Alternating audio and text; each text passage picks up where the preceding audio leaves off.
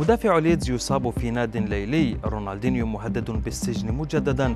مدرب بنفيكا مصدوم من لاعبه. إليكم أبرز أخبار الرياضة في الساعة الأربع والعشرين الماضية في دقيقتين على العربية بودكاست. أن تصاب وأنت في الملعب فهذا أمر عادي لكن غير العادي هو أن تصاب وأنت تحتفل بالكريسماس. وهذا ما حدث مع كالفين فيليبس لاعب ليدز يونايتد الذي أصيب في رأسه أثناء احتفاله رفقة زملائه بال early Christmas فيليبس أصيب بعد أن سقط من سلالم الطابق العلوي في ناد ليلي في العاصمة لندن لكن ولحسن حظه كانت الإصابة طفيفة وسيكون اللاعب جاهزا للعب مباراة فريقه المقبلة يوم السبت. بعد عام على خروجه من السجن الساحر رونالدينيو مهدد بالعودة إلى الزنزانة والسبب.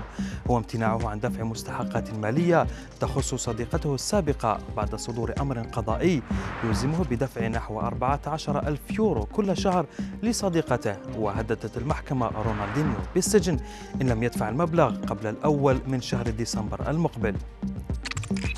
الجميع شاهد الفرصة التي أضاعها مهاجم بنفيكا سيفيروفيتش أمام المرمى الخالي لبرشلونة والتي أوقعت مدربه أرضا منه للصدمة. جورجي جيزوس مدرب بنفيكا اعترف لاحقا بأنه لم يشاهد شيئا مماثلا طوال 30 عاما.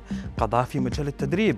اللاعب لم يسلم أيضا من هجوم الجماهير عبر مختلف منصات التواصل الاجتماعي. مطالبين إياه بمغادرة الفريق فورا. تصدر سقوط يوفنتوس عناوين الصحف الإيطالية بعد خسارته برباعية كاملة أمام تشيلسي بطل أوروبا. صحيفة كورييري ديلو سبورت عنونت قائلة يوفنتوس الصغير يهان في لندن. بينما كان عنوان توتو سبورت مباراة يوفنتوس عار وغير قابلة للمشاهدة. أما صحيفة لا غازيتا فكانت أقل حدة وقالت بأن الفريق أمام حتمية التعاقد مع مهاجم جديد في الميركاتو الشتوي